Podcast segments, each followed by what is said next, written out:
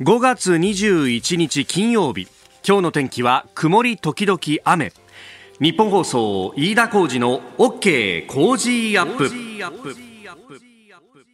朝6時を過ぎました。おはようございます。ニッポン放送アナウンサーの飯田浩司です。おはようございます。ニッポン放送アナウンサーの新行市佳です。ニッポン放送飯田浩司の OK Cozy up。この後8時まで生放送です。この綾瀬っていうのは北綾瀬のところにですね、えー、千代田線の車庫があるということで、はい、この朝の段階でポイント故障でっていうことになるとですね、えー、車庫からなかなかで列車を出し入れができないということになるんで、ちょっと影響は出るなということと、それからこの今のね、えー、記事にもありましたが、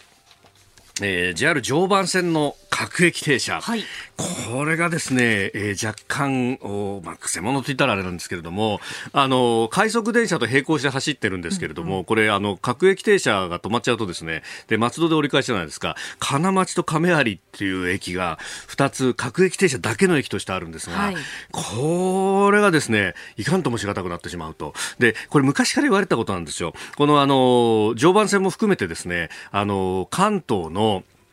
いろんな、えー、主要幹線、東海道線とか、ね、えー、東北本線とか、常磐線、総武本線、それから中央線と、これ通勤5大、5方面作戦って言ってですね、昔はここに、まあ、汽車の列車が走ってたところに、えー、まあ、ポツポツと駅があって、うん、で、各駅停車も一緒の線路に走ってたんですが、これを2つに分けようと。各駅停車と、それから、あの、遠くまで行く列車と、と。で、これ整理しようというのがあって、はい、昭和40年代の話なんですが、で、そこでとってもうまくいったのが、例えば、あの、総武線とか中央線とか、はい、もう今完全に各駅停車黄色い電車と中央線だったらオレンジの電車って分かれてるじゃないですか。そうですね。で、えー、常磐線も同じことをやろうとしたんですよ。うん、で、ところが国鉄だんだんと台所需が逼迫してくる中で、新しい線路を横にもう一本通して、まっさらな線路を、で、各駅停車と快速を分けると。これ金がかかるぞと。うん、で、その時に、えー、当時の営団地下鉄、今の東京メトロですが、えー、これ、ここがですね、千代田線を作るという計画を立てていて、で、千代田線を作るんだけど、やっぱり車庫をどっかに作らないと鉄道はいけないよねと。うん、でも、都心のど真ん中に車庫作るわけにいかねえだろうと。で、あの、千代田線の線路を見るとわかるんですが、都心のど真ん中を貫くわけですよ。ね。ね、うん、えー、表参道通って、はい、霞が関通って、大手町通って、どこに車庫作るんだよって話で、えー、車庫にこう、候補に上がったのが北綾瀬っていうところで、とはいえ北綾瀬までじゃどうやって線路をつなげようかっていう計画があったんですよね。で、北千住まで来て、じゃあそこからじゃあ、あの、地上で線路引くかというような話になった時に、あ、北千住まで来たら常磐線とつながりますよね、と。じゃあちょっとこれうちの各駅停車の計画とつなげたらどうすかっていうところで、双方の思惑が一致してそういうのを作ったんだけど、うん、で、あの、金町と亀有はじゃあ各駅停車の駅にしましょうと。で、快速列車は通過していきまして、上野に行きます。はい、で、各駅停車は、え北千住から先、都心に直通吸いますよ。これは便利になりますねってことをやったんですが、あれおかしいな、俺。電車止まっちゃった時どうしようかと。綾瀬から先は、はい東京メトロに地下鉄になるので、えええー、国鉄としては関与しませんと。で、国鉄としては松戸から先は折り返しはちょっと作れませんよねっていうことをやるので、実際には国鉄扱いなんだけど、地下鉄のダイヤで運用しますみたいなことになって、ね、じゃあ地下鉄止まった時は、お俺たち国鉄に乗ってんのに使えねえじゃねえかよっていうことが起こってしまったんですが、うん、その問題が未だに解決していないっていうのはですね、ここに起こると。あなたの声を届けますリスナーズオピニオン、えー、この OK 工事アップはリスナーのあなたコメンテーター私田新行アナウンサー番組スタッフみんなで作り上げるニュース番組です、えー、ぜひご意見等々お寄せいただければと思います、えー、オープニングの話千代田線に終始してしまいましたが、えー、山にゃんさんどんどん飯田君が熱くなると新行アナウンサーが生返事。そんなことないですよ、ちゃんと聞いてますよ ちゃんと聞いてますよ夕方増山さんとやってても同じような 感触を抱いたりなんかする私も知らないことだったので、そうなんだと思いながら 聞いてましたよ、ちゃんと。ええ、まあ、確かに、あの、私も新業アナウンサーが怪獣とかの話をしてる、はい、おおって同じかなっていうね。まあ、そうですよね。オタク二人でやってる番組でございます。はい、さああ、今日のコメンテーターは外交評論家、内閣官房参与、三宅邦彦さん、6時半過ぎからご登場いただきます。えー、まずはですね、韓国のムン・ジェイン大統領が警戒する次の有力候補について、えー、それから7時台ですが、まずイスラエルとハマス停戦へと、これ、えー、先ほど来、えー、動いているということで、えー、停戦今日発行だというようなことも、えー、速報で入ってきております。えー、それからあ、政府が沖縄を緊急事態宣言に追加へというニュース、えー、さらにアメリカとロシアの外相が初の対面での会談、で、えー、キーワードシャングリラ会合、えー、来月予定されていたアジア安全保障会議中止となっております。えー、それからフィリピン外交を、まあ、を中心に東アジア外交についても、えー、お話をいただこうと思っております。さあ、ここが気になるです。スタジオ長官各紙入ってまいりました。えー、今日は、あの、一面はですね、新型コロナワクチンについての話ですね。あの、昨日、厚生労働省の薬事食品衛生審議会の部会の中で、えー、まあ、すでにファイザー製のワクチンは承認されておりますが、モデルナ製のワクチンと、それからアストラゼネカ製のワクチンについて、えー、製造販売の承認を了承したということであります。で、今日にも、田村大臣が特例承認をする見通しということになっております、えー、読売新聞それから毎日新聞さらに産経新聞と、えー、3紙が一面トップとなっております、えー、それから朝日新聞は、えー、イージス・アショアに代わるシステムについて、えー、大体イージス、まあ、イージスシステム搭載艦、えー、2隻で総コスト少なくとも9000億円近くと、えー、試算がされていたことが分かったということであります。まあ、あの、結局、ここの予算の問題も、これあり、えー、イージス・アショア2というようなことも あって、ったということだったんですが、ね、えー、どうなんだという話。またね、あのー、自衛隊関連というか装備品関連では、あのー、機関中のこうデータが流出してしまったなんていうね、えー、話も出てきております。えー、昨日ですね、三菱重機械工業が発表したところですが、えー、陸上自衛隊向けに製作した試験用機関銃に使われた部品の、えー、設計図面が中国に流出したということが明らかになりました。えー、住友重機ですね。えー、あのー、まあ、試作用のサンプルをこう渡して、で、それで研究してもらうっていうのは結構いろんなところでやっていることなんですけれども、まあ、こういったリスクというものも、えー、意識しなくてはいけないというところになってきたと。えー経産省は外為法に違反したんじゃないかということで、えー、この住友重機会とそして下請けの会社を厳重注意それぞれ4月28日付でしておりました。えー、それから気になるニュースですが、えー、昨日ですね、えー、自民党の中で財政再建に関する、まあ、会合、えー、党の財政再建推進本部というところが会合を開きました。まあ、ここえー、総理への提言書作りというもので、その叩き台の審議というものをずっと告げたんですけれども、まあ、その中で、えー、一番こう争点になっていたのが2025年にですね国と地方の基礎的財政収支いわゆるプライマリーバランスと呼ばれるものを黒字化すると、まあ、これあの交際費とか、まああのねえー、利息の部分の支払い等々を除いて、えー、入ってきた税収で、えー、出ていくお金を賄うよっていう、まあ、これをプライマリーバランスと呼びますけれども、まあ、これが赤字になると赤字がどんどん膨らむんだみたいなことをね、えー今度ずっと言ってきたんですけれども、これはあの一応2025年に収支を黒字化するという目標がもともとありました。ただそれはコロナの前の話だったんで、えー、じゃあこのコロナがあってですね、経済が傷んでいる中で、果たしてそれをこう、あの、金貨玉上のごとくですね、ずっと維持し続けるというのはどうなんだよというのが、あの、自民党の特にまあ積極的にね、財政もこの時期は出しておくべきなんじゃないかという方々から出ていたんですけれども、えー、結局、それも盛り込んだ形での、えー、提言書作りというものになったようであります。ただ、かなり異論はいろいろあって、で、あの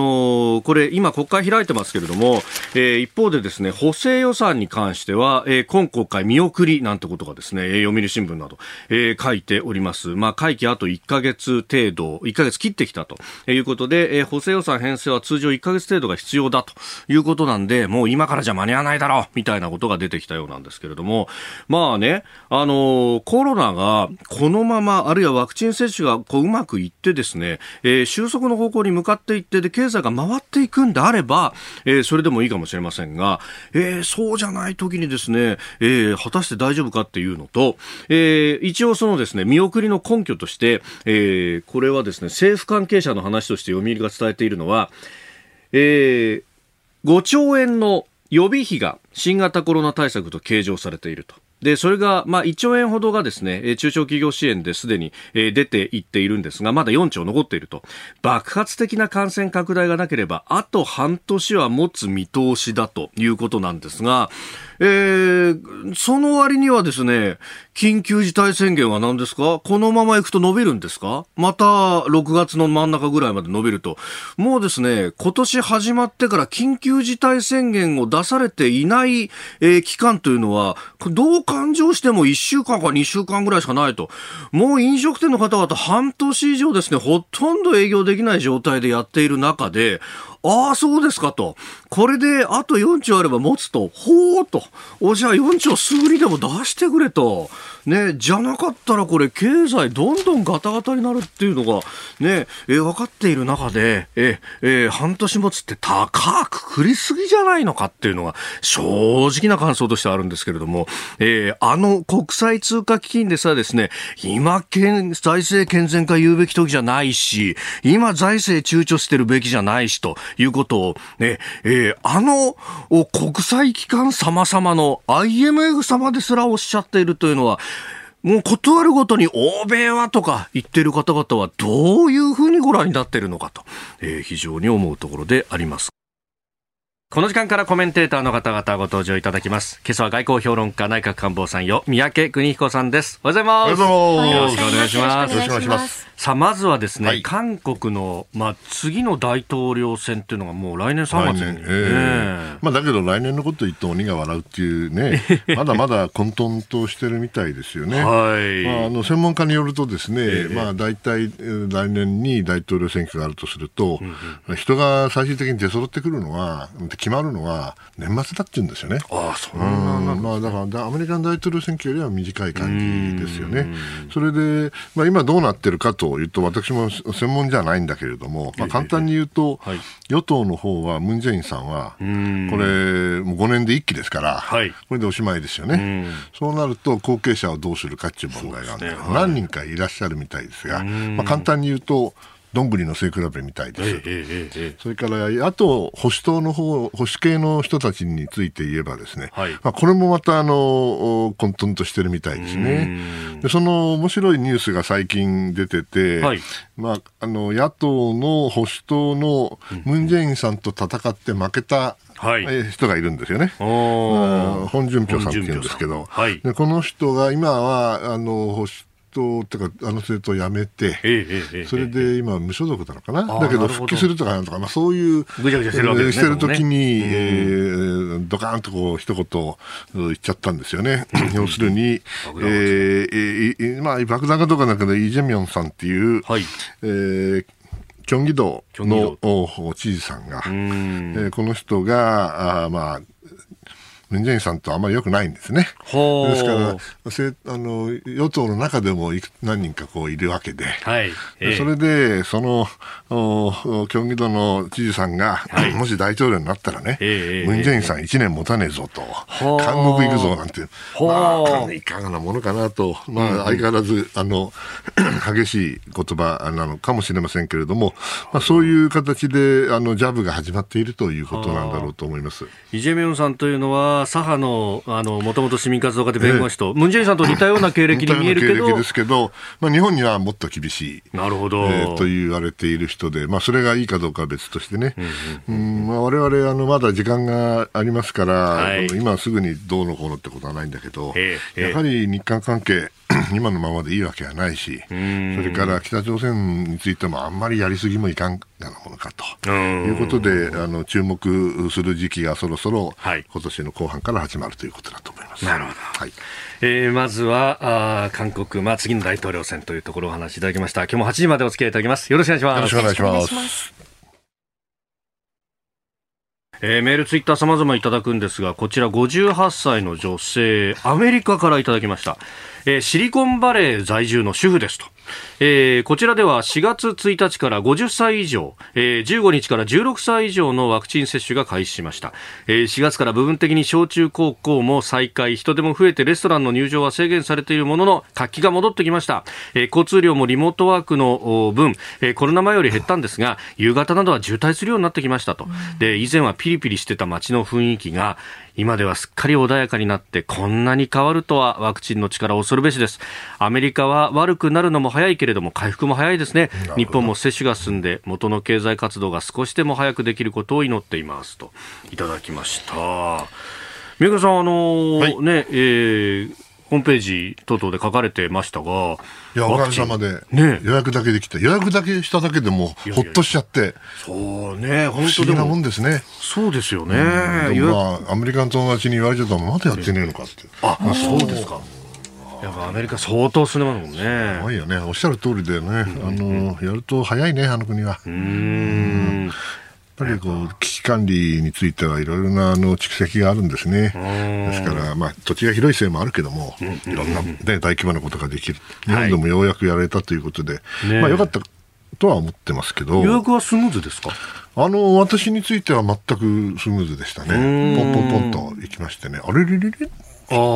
あれ？これでいいの？本当これ大丈夫なの？あ取れたかなと。うん、でも最終的にはね、接種券のね、番号とちゃんと照合して、そうですよね。現場で打つってことですね、うん、なんかいろいろあの、はい、競技でもできるって、ね、うんうん、報道があったりとかね、えー、防衛大臣怒ってましたけど、おっしゃる通りで、はい、まあそういうことはやめてほしいけど、行けば行ってダメだったら結局無駄になるかもしれないんだから、うんうん、それはやらない方がいいですね。ねで、まあ、それで余もしワクチンが余ってしまった場合は、自衛官にも打つんだと。あそうですか。いう話。で。でも、諸外国であれば、やっぱりこういう緊急時に対応する人たちっていうのは優先的に打つっていうのもあるんですね、ねまあ、それをどこまでね、首長さんまで入れるかどうかってなると、それは問題なんで、早くルールを作っておかなきゃいけなかったんでしょうね。ここで、ポッドキャスト、YouTube でお聞きのあなたにお知らせです。ラジオ局日本放送飯田浩二の OK コージーアップ。週末増刊号を毎週土曜日の午後に配信しています。1週間のニュースの振り返りそしてこれからのニュースの予定。さらにトレーダーで株ブロガーのひなさんが今週の株式市場のまとめと来週の見通しについて解説しています。土曜日もぜひチェックしてください。あなたと一緒に作る朝のニュース番組飯田浩二の OK コージーアップ。海外でお聞きのあなたそして関東以外の地域でお聞きのあなたからの参加もお待ちしています。宮家さんには番組エンディングまでお付き合いいただきます。では、7時台最初のニュースはこちらです。イスラエルとハマスが停戦へ。イスラエル政府は20日夜安全保障会議を開きパレスチナ自治政府ガザ地区を実効支配するイスラム組織ハマスとの戦闘を日本時間の午前8時から停止することを決めましたなおハマス側も停戦を受け入れる姿勢を示しているようですえー、ハマスの報道官もガザへの攻撃が止まるとの保証を仲介役から得たと強調し受け入れるという声明を出しているということです。エジプトの仲介だそうです、えーまあ、停戦についてはね、国際的な、はい、世論として強く、出てきたし、アメリカもそれを強く求め、はい、そしてアメリカが直接やってもだめだから、エジプトを立ててということだと思いますが、これって昔もあったよな7年前、2014年の時も全部覚えてるわけじゃないけれども、大体これパターンとしてね、はい、あの停戦自体いいことですよ、うん、そしてこれで人道的にもあの正しいことなんだけど、イスラエルからしたらね、本音はね、はい、もうやるべきこと全部やっちゃったと。やるべきことやった、ね、やっちゃった。つまり、オペレーションとして、ハマスが今回1週間以上ちょっとですけども、もう何千発のミサイルを撃ち込むわけですよね。3000発とか。昔ね、えーえー、7年前はね、確か4800発を2か月で撃ってたのね。はい、ああ、2か月かけて、うん、確かそう言ってた。だけど、ものすごい頻度っていうか量で撃ってるわけで、しかもトンネルあのいっぱい作ってね、はい、それを全部潰さなきゃいけないでしょ？で、ミサイルを撃って、この野郎っていうことでやるべきことをやって、その上でトンネルを全部潰して、オペレーションが終わりました。さあ、そろそろじゃあ、あの、停戦してもいいなと、こういうことだと思います。冷たい言い方をするとね。ですから、その意味では、私は、あの、この問題が停戦によってって解決することはない。はい、残念ながら、パレスチナ問題についてはもう、昔はね、これアラブの大義だなんて言ってたんだけどね。えーはい、私が外務省入った頃はもうパレスチナ問題解決しない限り中東に安定はないと。こう言ってたわけでしょ。今、パレスチナ問題解決しないけど中東はどっちみち安定しないとこういうふうになってるんだ。どっちみち安定しない。だって問題の本質はですね、もちろんパレスチナ問題も大事なんだけど、はい、今やもう湾岸、特にイランの問題になってきちゃっていて、これパレスチナ問題が実はアラブ、イスラエルの対立だというふうになってたんだけど、はい、今や何が起きているかといえば、アメリカとイランの、まあ、戦いの、はい。代理戦争的な要素が出てきて、イスラエルとハマスはやってる。ハマスはイランが支援してますからね。はい、だってあんなガザの、ところにね、それあの相当貧しいところですよ、うん、あそこで何千発もミサイルなんか作れるわけないじゃないですか、誰かが支援しなかったら絶対できないわけですよね、えー、ですからその意味では、かわいそうなのはパレスチナ人です、私は常にそう思うんだけれども、はい、パレスチナ人は残念ながら、指導者に恵まれていない。もう少しあの政治力がある、もしくは現実的な判断ができる人たちがいたらね、とっくにあの私はパレスチナ国家できてると思いますよ。うん、もう何十年やってるんですからね。まあそうですよ、ね、だけども残念ながらパレスチナはガザと西岸に分かれちゃって、はい、ハマスと、ハマスがまあ出てったわけですけども、もともとはファタハ、ピエロだったわけですけども、はい、それがもう割れちゃったらですね、当事者能力なくなっちゃう。イラン、イスラエルからすれば誰と交渉したらいいんだと。相手いねえじゃねえかと。こうなればやりたい放題。ね、それにまたイランがちょっかいを出す。はい、ですからアメリカの関心はもうイランに移っちゃってる。こういう非常に悲劇的な状況がパレスチナ人にまあ今のしかかってると、意味では非常に心が痛いですよ、うん、かつてそのまさにアラブの大義という言葉があった、うん、そのもとにこうアラブの各国が結集するような形がありましたよね、ね UAE もそうだし、サウジアラビアもそうだしと、えー、そういう時代もなくなっちゃったんですよね。それもなくなった、うん、だってあのああ、アブラハム合意っていうんですか、はい、要するにイスラエルとの関係改善というか、まあ、あの正常化というよりか、もともと戦争してませんから、正常化も何もないんだ国交なんですけども、はい、あアラブ首長国連邦、まあ、サウジはまだかもしれませんけど、えー、湾岸諸国を中心にもう始まってますよね。はい、ということはもう、アラブ諸国が、なんじゃね、うんパレスチナ問題、うん、あれ、パレスチナ問題だろうと、パレスチナ人でやれと、俺たちも十分協力したけど、全然結果出してないじゃないかと、そん。なことより俺たちにとってはイランの方が怖いんだと、はい、それどころじゃないんだというふうになっちゃってる。ずいぶん変わりましたよ。これがいい方向に変わったかと言われればそうではないと思うけれども、これが現実です。一方で、そのイスラエル、ネタニヤフさん、選挙の何度も何度も選挙やって、そうなかなか政権が樹立できませんね。まあ、この人もしたたかなっていうか、すごい政治家だと思うんだけど、残念ながら、これを今回も、政治的に利用したんじゃないかという声があるわけですよね。なるほど。要するに、いつ内閣がつ潰れるか分かんないから、はい、えー、その国内の強硬派の支援を得るために、ええ、まあ、あえてこういう強硬作戦をやったという人もいる。俺じゃないとイスラエル守れないだろうと。そう言ってまた求心力を強めようとしたのかもしれないけど、果たしてこれまた健全かな？うん。辛い話です。はい。イスラエルとハマス停戦へというニュース、その後ろにあるものという解説いただきました。おはようニュースネットワーク。えではこの時間取り上げるニュースこちらです。政府が沖縄県を緊急事態宣言に追加へ。関係閣僚で沖縄県から提出され要請を受けてます。緊急事態宣言の取り扱いについて協議をし明日専門家会議に諮ることを決定をいたしました。政府は新型コロナウイルスの感染が拡大している沖縄県に対し新型コロナ特別措置法に基づく緊急事態宣言を発令する方針を固めました。今日にも基本的対処方針分科会を開いて専門家の了承を得た上で政府対策本部で決定します。期間はあさって23日から6月20日までとのことです。えー、これがそのまま決定となりますと、緊急事態宣言の対象が合わせて10の都道府県に拡大をするということです。まあ、まん延が8件はい、ということは18件ということですか。うん、まん延防止等が8件ということになりますからね。まあね、沖縄あの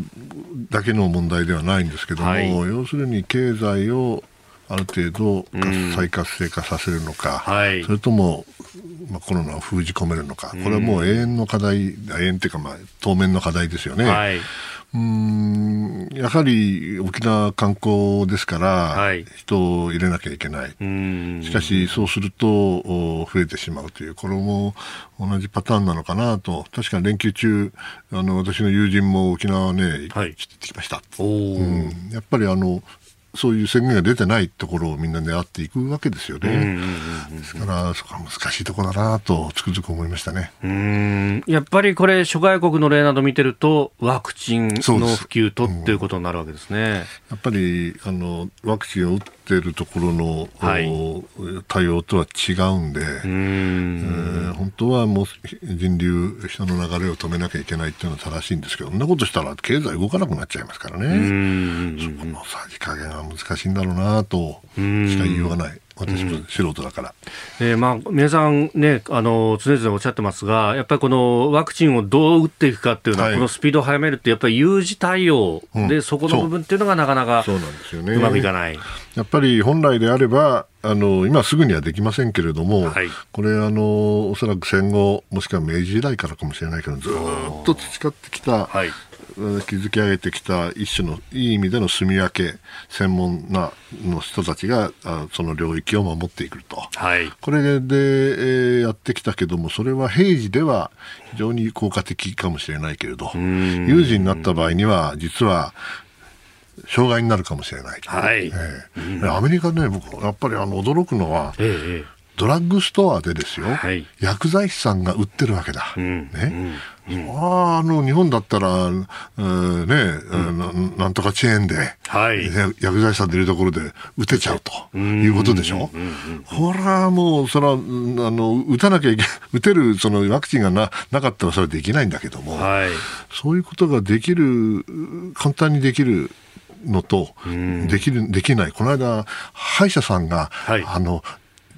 ワクチンを、うん、注射したっていうのが、これはニュースになってるって。歯医者さんが、え、いけなかった、いけなかったんですけど、なぜ、なぜ、なぜですか？こういう、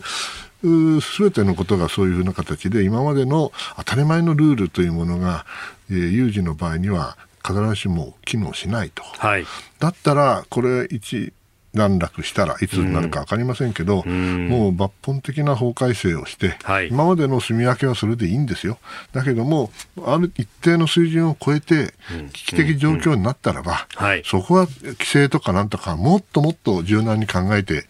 えー、いかなきゃいけない。これができるような法律を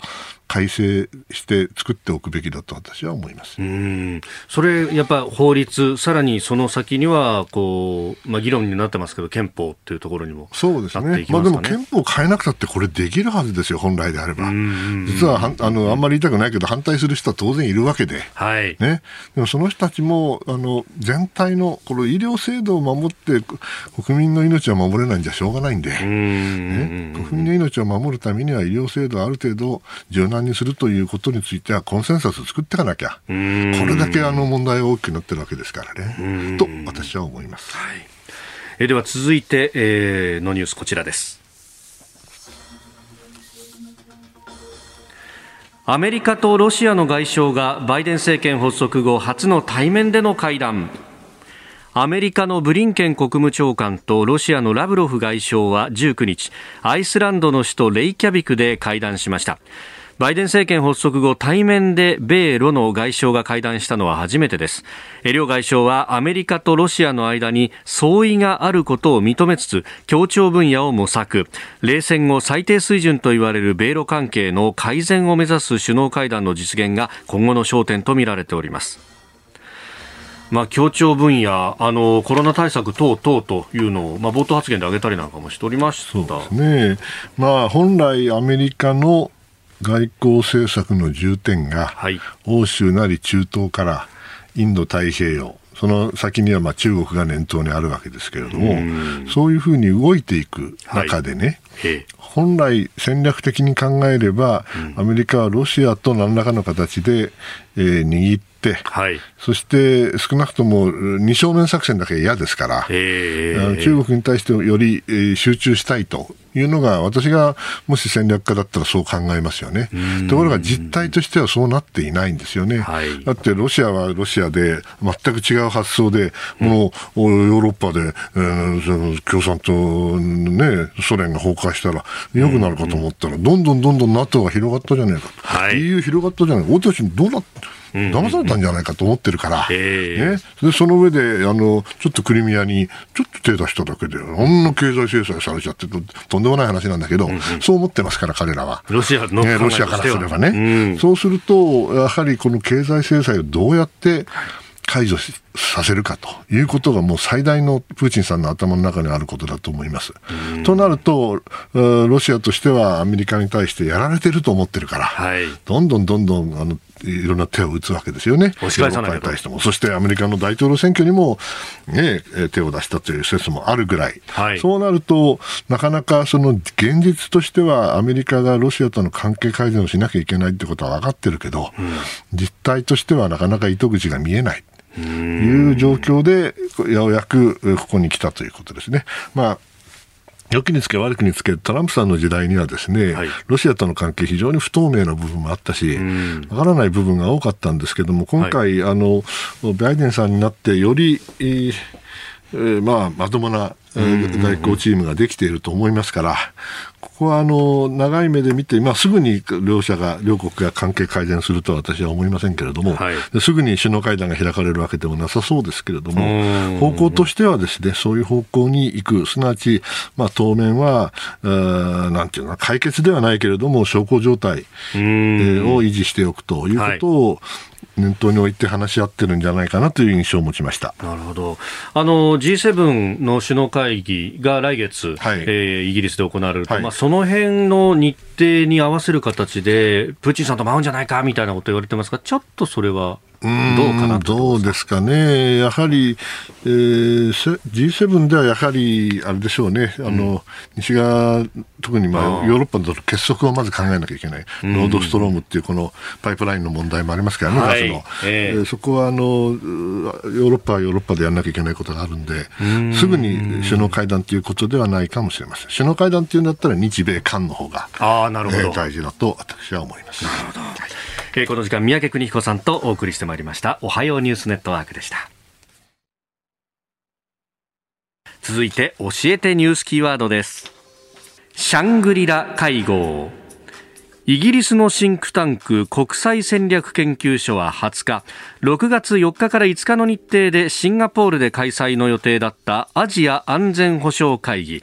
を中止すると発表しました。このアジア安全保障会議は各国世界各国の代表が安全保障分野での議論を交わす場でシャングリラ会合とも呼ばれております。この会議、菅総理大臣の出席が検討されていたわけですが、新型コロナ感染拡大のため会議自体が中止となり、えー、菅さんの出張というものも断念という方向だそうです。まあ、おそらく。これは今回、中止と、中止なんですか、じゃあ、ウェビナーでもやらないっていうことですか？ね、どうなんですかね。ウェビナーでやるんじゃないかな。まあ、いずれにせよ、あの、この種のね、はい、えー、私はいつも町内会の年次会合、年次総会だって言ってんだけど、これ、ミュンヘンで、まあ、ヨーロッパの安全保障に関して、はい、それからシンガポールではシャングリラがあって、これはアジアですよね、はい、それから中東でもやってますよね、まあ、いろんな形であの年に1回あの、そういう会合を開いて、これは、あの非常に重要だから中身がそんなに面白いと私は思わない、何とか言ってたけども、ただそええ、あのそれはみんなプロの集まりですか。ら、ね、新しいことが出る場合もあるけれども、それよりも大事なことは、年に1回ね、町内会みんな集まって、はい、それで意見は全然違うけど、うんうんうん、まあ、このいろいろな話をするってのは極めて重要なわけですよね。やっぱりそので学者もそれから役人も含めてですけれども、はい、そういう形で一堂に会する、そしてみんなで、まあ、脈を取り合うっていうんですけども、脈を取り合う、えー、フィール・ザ・パルスっていうんだけど、まあ、どういうこいつはどんなこと考えてんだろうか、どんな感じだろうか、絶対がどうなるかって、いっぺんにみんなに会うと、なかなか把握しやすいですよね。それから当然のことながら各国、もともとあの国防大臣はい。を、あのあが集まる場だったので、ええそういうところでは、異例の意見交換が場外であると、ん。実際には会談も開かれると、そん。れからそうですね、あと10年ぐらい前、えーぐらい、もっと前からかな、はい。やっぱり中国がどのくらい本気で問題解決にもしくはこのお関心を持って出てくるかっていうのがあって、は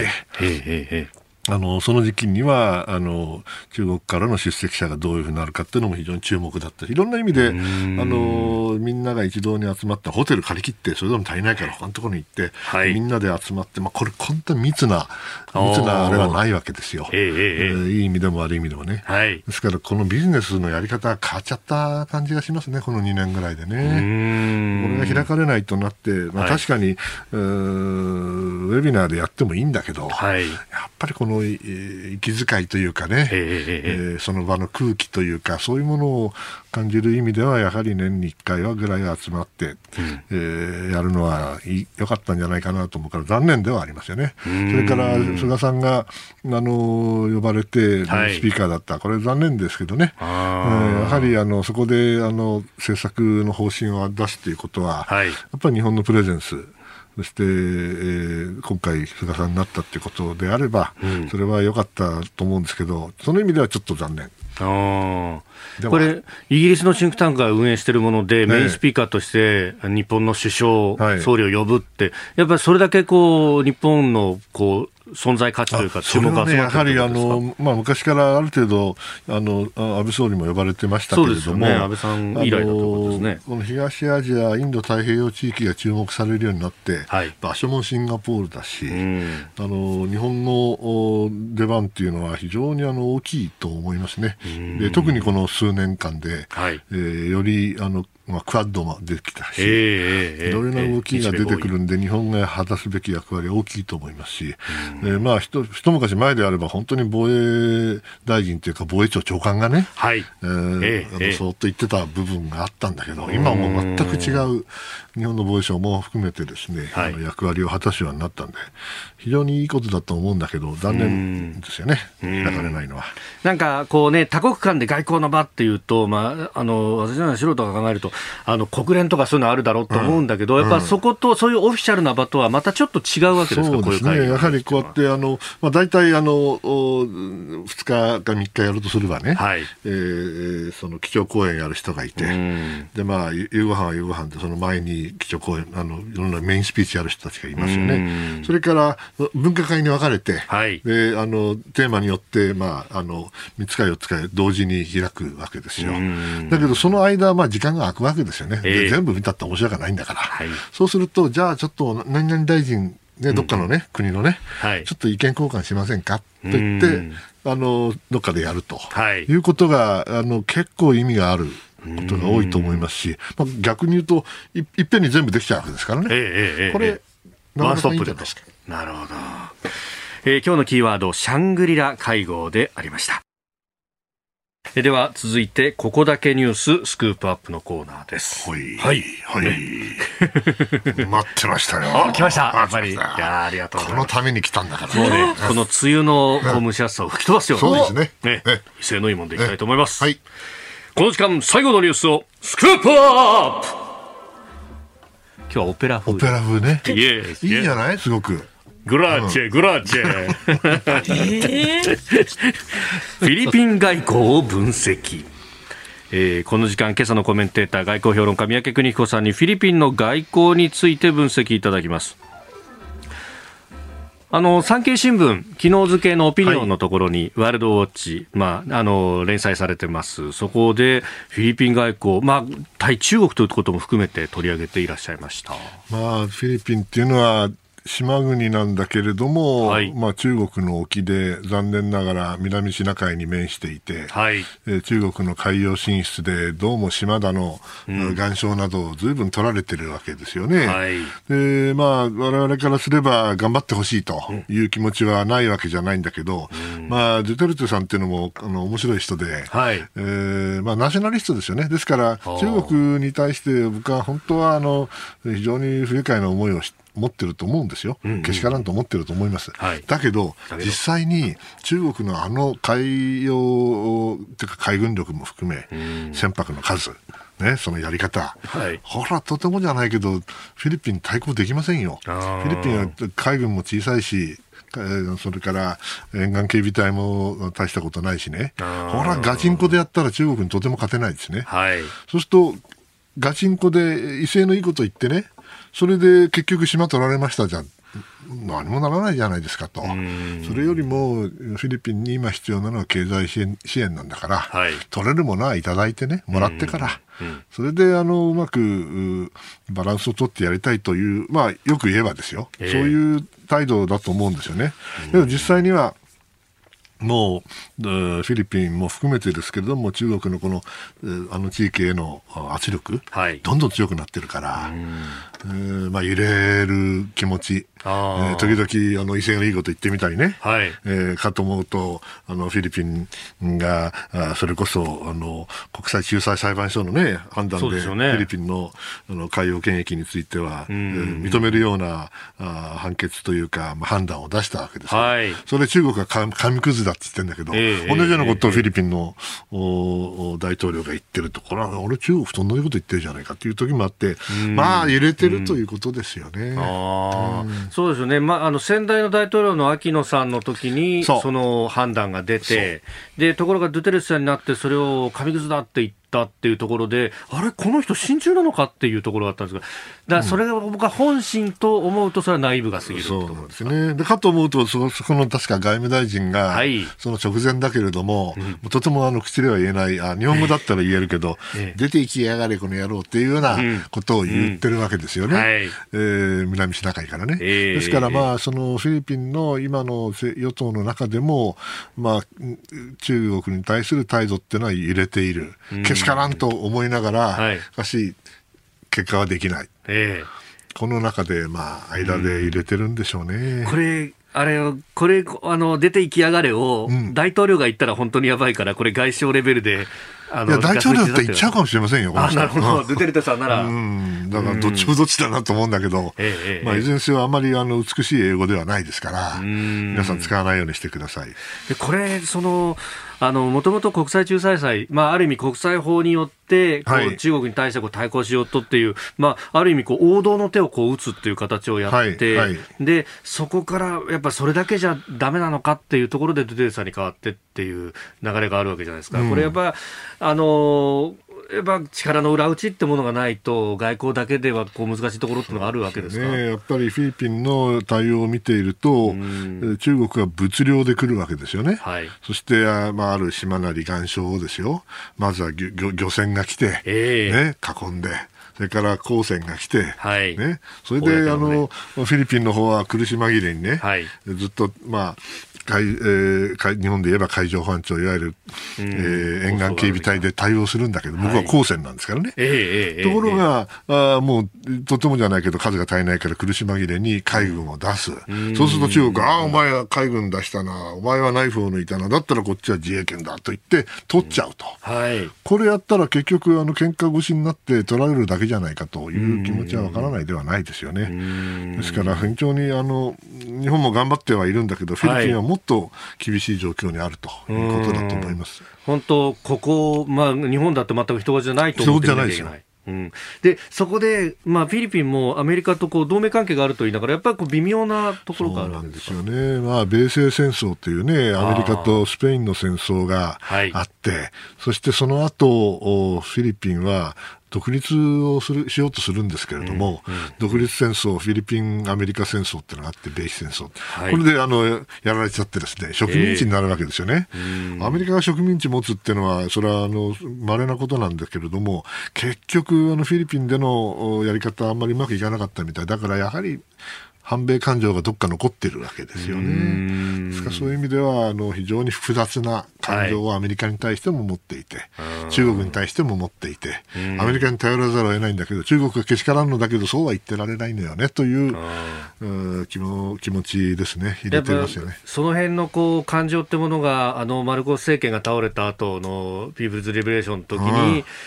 米軍出てけっていうふうになった。そうそうそうそうそう。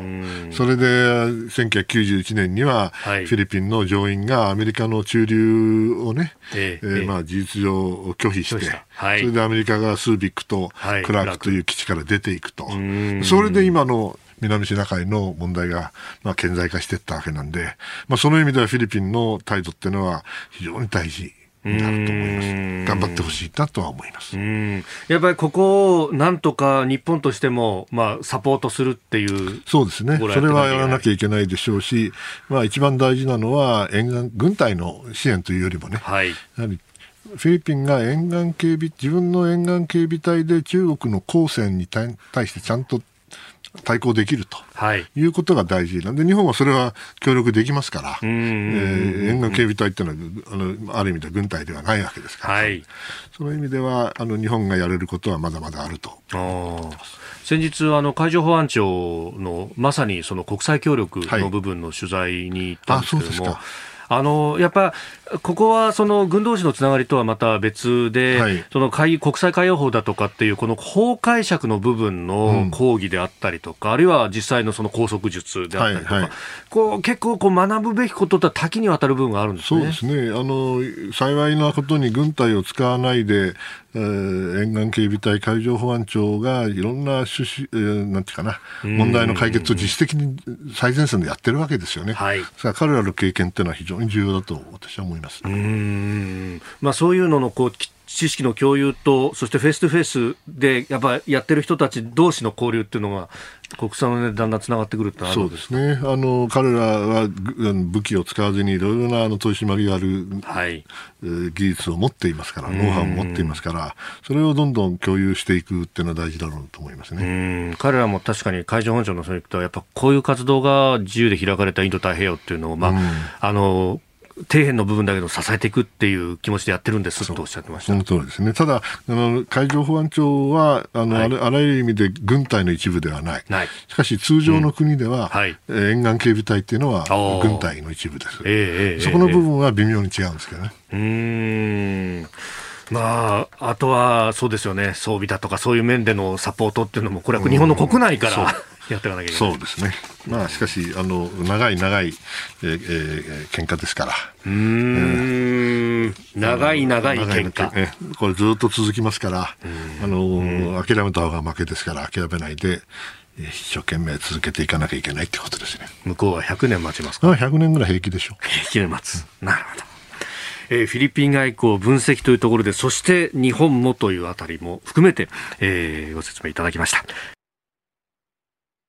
あなたの声を届けますリスナーズオピニオン。ちょっと、あの、イスラエルとハマスの停戦について7時頭で宮城さんに解説いただきましたが、アメリカのバイデン大統領は、イスラエルのネタニヤフ首相と20日電話会談したことを明らかにし、ハマスの停戦に関して対立を終わらせる決断を称えたと述べたということです。まあ、それはそうでしょうね。それはそうでしょう。うーん。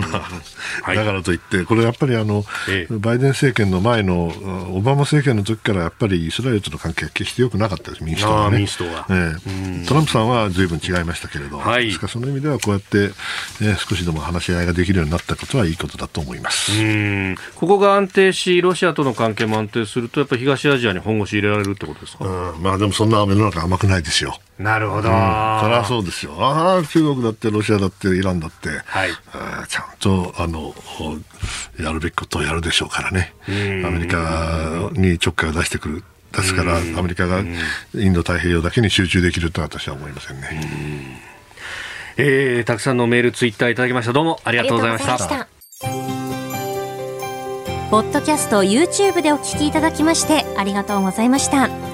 あなたと一緒に作る朝のニュース番組飯田浩二の OK コージーアップ。東京有楽町の日本放送で月曜日から金曜日朝6時から8時まで生放送でお送りしています。